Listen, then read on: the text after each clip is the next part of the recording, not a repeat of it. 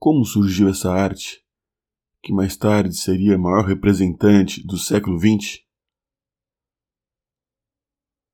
De que forma ela cresceu, tornando-se tão popular nos dias de hoje?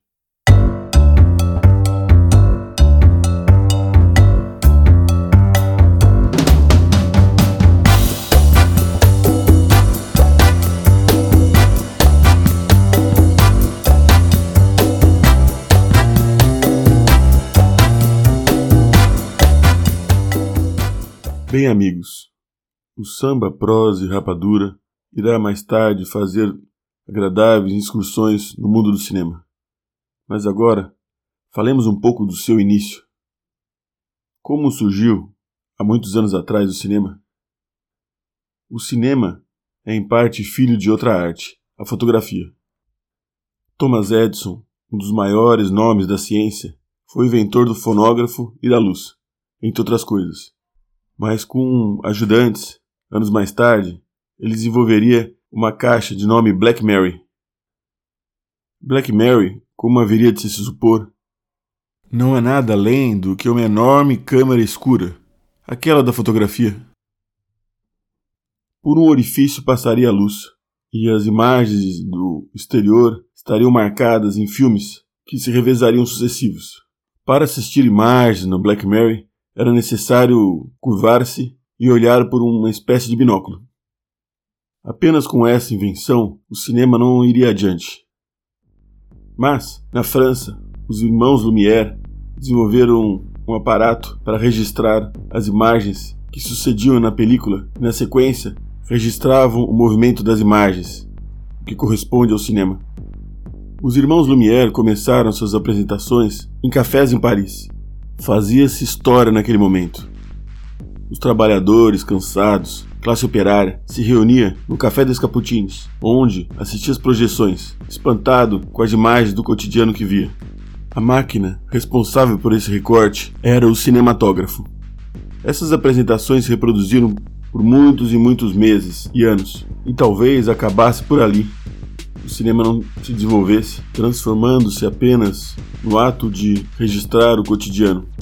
Mas Georges Méliès e muitos outros colaborariam para o crescimento da grande arte. Georges Méliès filmava uma fachada em Paris e o movimento da rua. Num dado instante, o cinematógrafo emperrou. Passavam pessoas, carros, o que quer que seja. No momento seguinte, quando voltou a gravar, o cenário era outro. As pessoas ou carros já haviam passado. Essa ruptura foi o primeiro corte do cinema.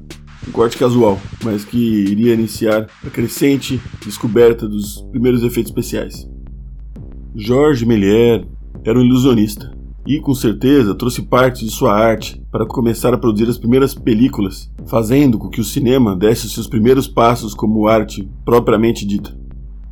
Esse corte era uma técnica simples, mas seria usada por todos os tempos ao longo dos anos até a atualidade.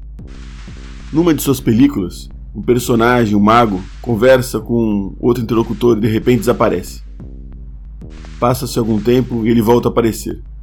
Nesse momento, George Méliès usava de sua descoberta. George Albert Smith, anos depois, elaboraria uma nova técnica da sétima arte, como surgiu o primeiro close-up? George Smith filmava uma menina ao lado de um garoto. No colo dessa menina havia um gato. No momento seguinte, ela alimenta-o com uma colher de leite. Você observa o movimento da colher e, instantes depois, surge o primeiro close-up. A câmera fecha para a imagem do gato que ingere o leite da colher. Porter também contribuiria com o cinema. Na sua gravação sobre o incêndio, ele filma o avançar do carro de bombeiros, que para à frente de uma casa. No momento, os bombeiros entram no prédio. Instantes depois, existe o corte. O diretor filma o interior do prédio, a fumaça toda, e o bombeiro que acode uma moça numa cama, pronta a socorrê-la. É a continuação da mesma história, mas a partir de um outro ponto, sobre um outro prisma.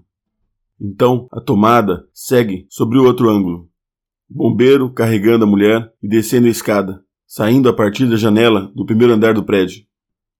Grande parte do cinema era feito em estúdios, era como natureza morta.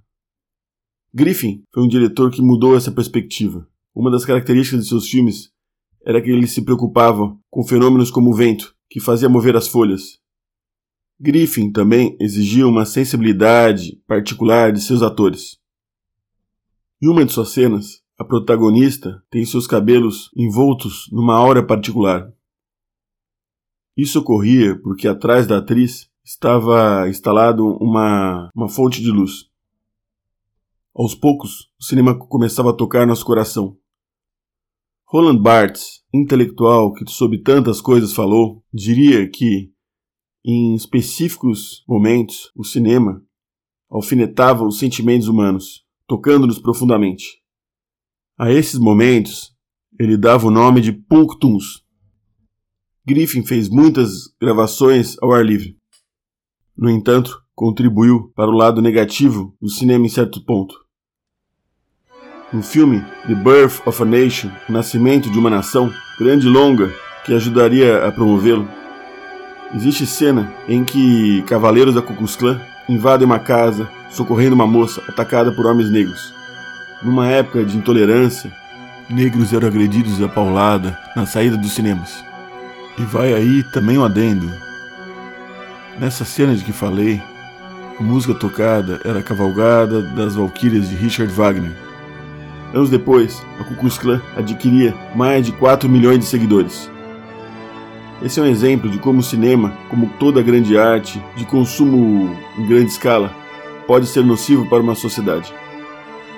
Não obstante, Griffin foi um grande diretor, no sentido técnico. Nos primeiros anos do cinema, a Escandinávia também dava grandes passos para melhorar a sétima arte. Diretores como Christensen faziam películas primorosas, usando diferentes filmes, que ajudava a imprimir diferentes cores. Mas, importante que seja dito, ainda trabalhava-se com o cinema mudo, em branco e preto. Num de seus filmes, um desenho em linha branca se escreve sobre a película. Christensen também usava elaboradas técnicas de iluminação. O cinema, ao longo dos anos, iria se concentrar nos Estados Unidos.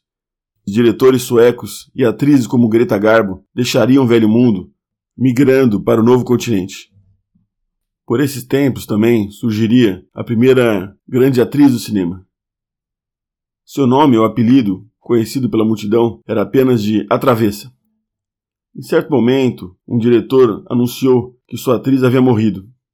Tempos depois, a mesma apareceria numa outra gravação desse mesmo diretor. Era uma das primeiras mentiras do cinema. O público em frenesi gritava nos cinemas, rasgava roupas. Florence Lawrence, e é esse o nome da atriz, foi a primeira atriz a ganhar notoriedade. Anos depois, ela se suicidaria tomando veneno de rato.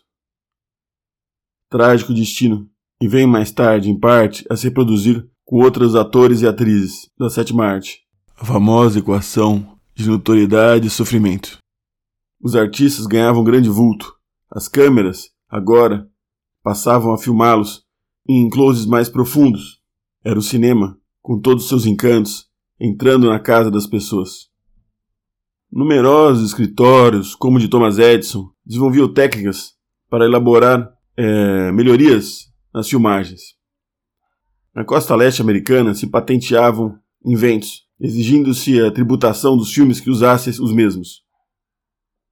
Hollywood, no entanto, encontrava-se muito longe disso tudo, estando afastada e não sujeita às leis do leste americano. Também por isso, para lá, migraram muitos diretores, atores e redatores. O cinema, como a música, no começo do século passado, era visto como uma atividade para pessoas, pessoas desajustadas.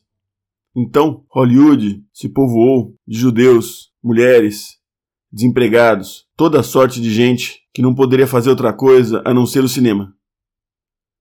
Surgia a capital da sétima arte. Que tipo de mundo era construído pelo cinema? Um mundo de encanto, um mundo de sonho, mas, diga-se também, um mundo de distinção. Ali não haviam pobres, infelizes, gente feia, mal vestida. Quase não havia isso, à exceção de alguns poucos pioneiros, como Charlie Chaplin e o seu imortal Carlitos. Pessoal, a história desse grande movimento é extensa e maravilhosa, mas aqui vai um prólogo para alegrar o domingo de todos vocês. Boa tarde a todos!